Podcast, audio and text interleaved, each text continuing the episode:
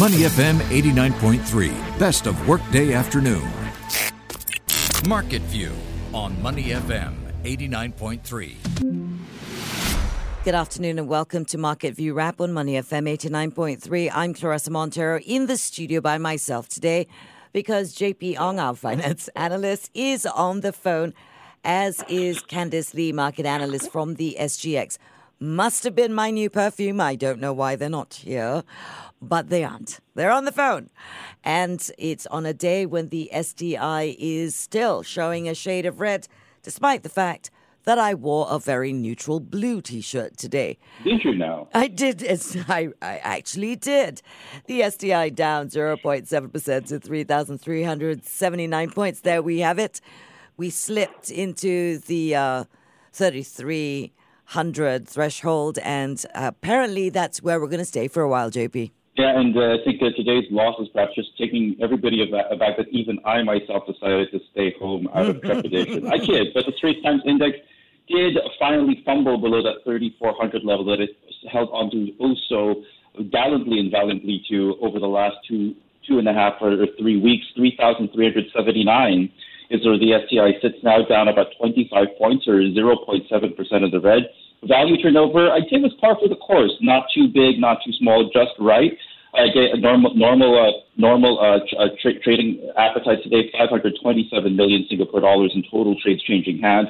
And meanwhile, across the broader mid-morning cows, we're seeing more losers than gainers. About 209 stocks, REITs, and trusts that are stuck in the red, and that's more than the 174 gainers. So the gap actually not as wide as we think on a day of a notable sell-off, but still, it is the red team that's holding court across the SGX in today's, uh, in today's session. We shift our attention to the rest of the region, and despite the fact that we saw markets in Wall Street actually close in the green, we're still seeing a lot of worries, at least hitting a fairly mixed session across the rest of the Asia Pacific. The Nikkei 225, for instance, in Japan today has risen by about 38.5 points, currently trading at 26,924 out in Tokyo. Let's go down to Sydney, Australia for a bit. And the ASX 200 down under also trading about 0.4% higher at 7,474 points. South Korea's Kospi, though, is in the red, but not by much. They're actually trading just about one and a half points lower in Seoul, slipping to 2,694, while the Taiwan Weighted Exchange also gaining by about half percent, now to 17,256 points. Mainly Chinese markets a bit split in today's session. Shanghai gaining by about a quarter of a percent to 3,244 points, while we have Shenzhen down about 0.4% to 11,926. Meanwhile, we are also monitoring what's going on out in Hong Kong. The Hang Seng seems to have also gotten stuck in the mud or stuck in the red mud, that is. Um, currently, we are uh, trying to uh, get, get, the data here. Yes, um, the Hang Seng today trading about half a percent lower, falling 120 points to 21,689. And 89, and a lot of uh, this, this similar factors really being uh, digested by markets. Of course, you have the more hawkish turn by the Federal Reserve. And just two days after the Fed revealed in the most recent minutes that they are planning a uh, significant shrinkage, at least, of their balance sheet. Economists at Deutsche Bank say that if they do shrink the balance sheet by about two trillion U.S. dollars, that would be akin to about three to four 25 basis point rate hikes from the Fed. Oh, then we also mention that the Fed is said that they are ready and willing to act more aggressively to hike rates in, in order to uh, quell some of these inflationary pressures. Apart from that, we also have the ongoing conflict between Russia and Ukraine that continues to hit markets. Perhaps the only bright spot, at least for motorists today, is that we're seeing that oil prices have started to come down. Brent crude and WTI now falling below $100 a barrel. Well, Brent crude starting to ease. It's exactly at that's exactly 100 US dollars a barrel for Brent crude. WTI falling to $95.75. This after the IEA announced that they will also be releasing a significant amount of oil from their strategic reserves to try and quell these higher oil prices. Of course,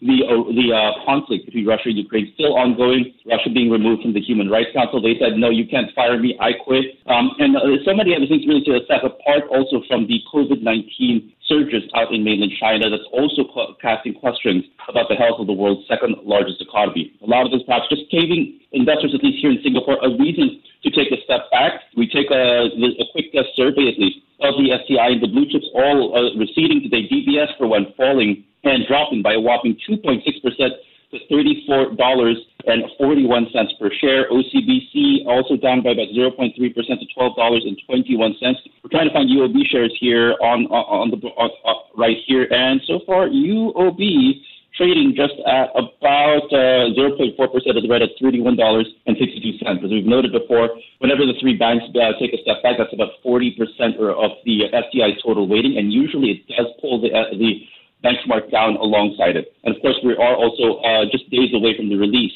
of the uh, of the Singapore's advanced first quarter GDP figures and the MAS's policy statement. So a lot really to tackle and to perhaps to absorb over the next coming days, and perhaps keeping investors a bit more cautious today perhaps causing some to just take a little bit of a step back, as we've seen. However, that step back has pulled the STI below 3,400. Well, that, you know, it was bound to happen. We, we're not alone in the region. If you look in the region, it's pretty mixed today. Yesterday, it was just a sea of red. But the uncertainty has made its way into market sentiment.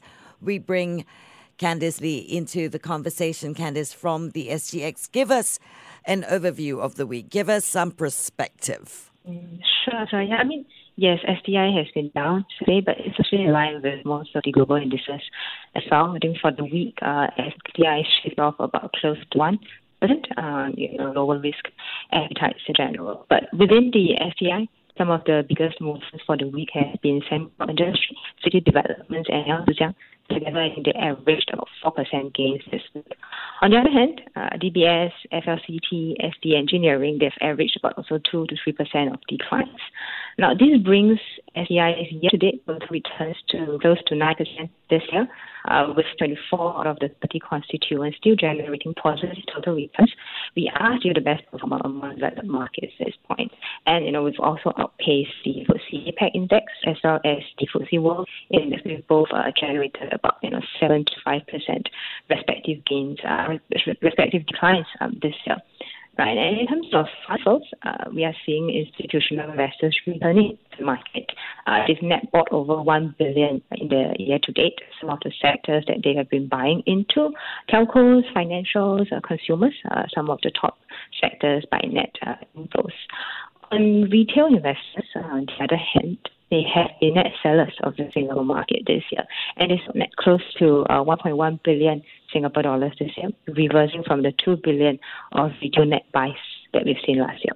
Now, while retail investors have been net selling on the general market, uh, on a spec sector perspective, REITs was one of the only sectors that received net retail inflows this year. And this was also adding on to the 1.4 billion of retail net inflows we've seen last year. So this year, REITs received about 160 million of net buys from retail clients uh, this year. Of course, not just retail investors, REITs have also actually been the recipient of net institutional inflows from uh, institutional investors uh, since February, two months ago. And this was riding on the global reopening theme that we've been seeing. Uh, we've seen some significant rotations over here, um, diversified REITs, hospitality REITs, know, office REITs, they've received close to 150 million uh, of institutional net inflows this year. On the other hand, industrial REITs have saw some significant institutional outflows at about 175 uh, million Singapore dollars. So in terms of performance, top performers for REITs were dominated largely by hospitality REITs with the ongoing reopening theme. And among the five SGX listed hospitality REITs, four of them has exposure to the Singapore market and they have averaged about 15% total returns this year well. Um, well, you know, these hospitality REITs, you know, they've seen some significant price runs this year. Um, it is also perhaps, you know, interesting to note that they are all still trading below book and valuations have yet to return to pre-COVID levels. And you know, when we speak of you know the reopening team and COVID, we've seen the you know government policies on COVID restrictions, you know, going back and forth in the past, right? But now many analysts, companies, they are very optimistic about the government's commitment to reopening in the long term. And a few few observations on, on why is this, right? Number one, there's regional alignment.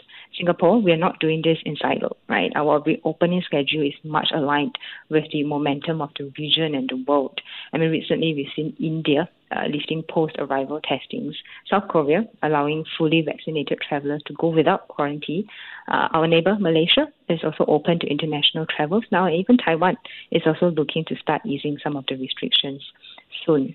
In terms of daily cases, global daily confirmed case have come down to 1.24 million on Wednesday, and this is just 35% of the peak that we've seen in January, where daily cases were really high at 3.4 million uh, per day, right?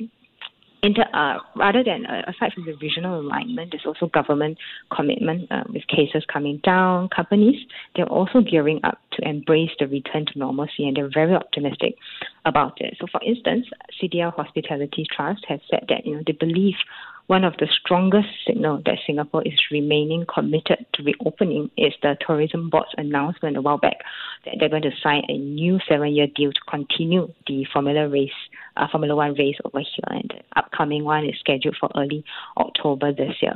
aside from Formula One, uh, STB also announced this week that it has earmarked close to half a billion dollars to support the tourism recovery to bring back uh, travelers back, you know, as the uh, pandemic uh, comes under control. In terms of uh, international travels, right, when we speak of tourism, I'm sure a lot of people are also starting to plan your overseas holidays again. Uh, SIA is expecting passenger capacity to reach about 57% of pre-COVID levels by this month, and this is up from 44% that they've uh, announced in February. And in fact, Changi Airport know, passenger movement data, we've seen some upticks in recent months. And even Terminal 2 is set to reopen in phases this year. As the number of travelers passing through the airport is also expected to increase the uh, coming months. And if you turn our eyes, you know, third, third point, you turn our eyes back into the domestic market, right? Having aside within Singapore, the recent announcement of uh, easing COVID measures is also potentially positive inflection point for our local uh, retail and food and beverage uh, place, right? And more people are able to dine in. There's a living of restrictions on the sale and consumption of alcohol after 10.30. And we're even seeing like clubs and KTVs reopening slowly. I wanted to just touch the last point with, uh, with, with observe, right? Is not to forget the office because now up to 75% of workers can return to office. The media areas again swing with activities, you know, getting difficult to foresee during one. Uh, you some question the long-term utility or value of office buildings because companies are transitioning to hybrid working arrangements. But if you look at the numbers, on the contrary, uh, in the first quarter of this year, Grade A office rent in Singapore CBD has seen its highest pace of growth in past year. Rental rates have also recovered by um, 6.9% from the lows that we've seen uh, in the first quarter of last year. Okay, so what you're basically saying is the glimmers of hope would be with the property plays, with the retail plays, with uh, the tourism plays, the travel plays. Uh, let's see, what else did she say? IFMB. JP, how is my favorite restaurant doing today? What is your favorite restaurant? It seems to change every day. Right, no, well, not all of them are listed. We've got no signboard and and uh, is is no signboard. Well, let's see. Let's talk about Jumbo first before you and jump on to no say and Jumbo. there you go. Jumbo is a flat, actually, about 30 cents per share. It's unchanged in today's session, although they're seeing a little bit of, of, of uh, well, just actually meager turnover, only about 40,000 dollars in the total value turnover for Jumbo. We take a look at no signboard, and let's see, no signboard today. Um, let's see, no signboard, just just typing things out here. Um, yeah, I mean, the, the, the, no, no activity actually on, the, on their end. Also, I think there's some big questions actually about uh, about uh, about uh, re- reopening because a lot of people do think that it's a bit of a double-edged sword for um, uh, F&B operators. On one hand, you're not going to bemoan the fact that that restrictions have been eased. You might see an influx of tourists and patrons coming back and patronizing their establishments once again and helping them restore sales. But on the other hand, there is the big question about a labor crunch. At the moment, whenever you talk to um, uh, F&B operators, for the most part, have been starting to at least scratch their heads and shifting to the next crisis point, with quotation marks, which is where, where are we going to find uh, enough labor actually to meet some of these demands? We we talked to uh, different F&B operators also. I mean, just finding uh, you know your staff, for instance, to help meet uh, the the the, uh, the restored demand from the global reopening will be a question mark and could also play into higher expenses for them. So I think this is going to be a very delicate time for F&B operators because on one hand you've got this huge opportunity from the reopening, but on the other hand you also have these possible risks coming from higher um, higher cost, higher labor costs, and possible staff shortages because it's, it's it's going to take a while before you actually see some of that restored. But then again, as we know, sometimes crisis has opportunity with it, right? Well, as long as um, I can go to either Jumbo or No Signboard and and they haven't raised the prices of crabs. I'm good. All right, what do we have next week? Um, okay, I think um, you know if we just come back to the quick point on on you know F&B and the reopening, right? I think you know while we take note and all these signals are saying that we are on track for normalization, reopening, you know um, is, is here to stay. Um, uh, and it will continue to be a driving factor, right? But in this case, I think also good to note for investors to still stay prudent because there are still global and macro uncertainties out there. Like you mentioned, inflation, you know, food prices are increasing. There's rising interest rates, and even the ongoing Russia-Ukraine war. I mean, these are all factors that we have to take note uh, into account. So going forward next week, right, uh, we are looking out for, you know, um, earnings season that is coming, um, maybe not next week, but in the next uh, two to three weeks, right? Uh, first quarter earning releases are scheduled slowly to come in. Analyst forecast for the STI's uh, earnings growth has for this FY had been at a close of, you know, about 10% growth this year. And I think all eyes would be on the earnings impact this quarter from the ongoing war that is happening, as well as the regional's reopening boost to see what would the earnings impact be for for this uh, for this year. And also, I think uh, next week we are also looking at Singapore GDP data as well as the MAS April monetary uh, statement, right? So a lot of these are numbers to, to look out for. JP, did mm-hmm. you miss anything? Well, I think uh, just looking further o- out o- overseas, we also have key data from the, from China. On one hand, the producer price index. We're going to see how factory gate prices in China have been impacted, they tend to show higher inflationary pressures compared to consumer prices on the mainland. And we'll see if authorities have done enough to actually address that. And if they can address that because of the high commodity prices that we're seeing and the volatile commodity prices that we're seeing at the moment. And China's, China's, Chinese trade numbers also drew out next Wednesday. And another interesting thing also, uh, Candice touched on retail sale, on, on, uh, on earnings, that is, my apologies. And out on Wall Street, we will start to see U.S. earnings season really pick up in earnest. And that's because on Wednesday next week, we will see the likes of BlackRock and JP Morgan kick off earnings season. And you'll see the banks in the U.S. once again sort of start things off. Um, also, just the ECB, the European Central Bank, they're going to make their policy decision next Thursday also. And very interesting to see how they will react to some of these inflationary pressures that are now being complicated by Russia's invasion of Ukraine, as we as we've seen European markets, European consumers among the most uh, vulnerable actually to some of these price spikes, and we'll see what President Christine Lagarde and her group of friends decide to do uh, when they make their decision on Thursday night. All right, the STI still in the red. No miracles have happened in the last 20 minutes. Down 0.7% to 3,380 points, 20 points off the 3,400 threshold. I'm Clarissa Montero. I'm joined on the phone by finance presenter JP Ong and Candice Lee, market analyst from the SGX. This has been Market View Wrap on Money FM 89.3. Before acting on the information on Money FM, please consider if it's suitable for your own investment objectives, financial situation, and risk tolerance.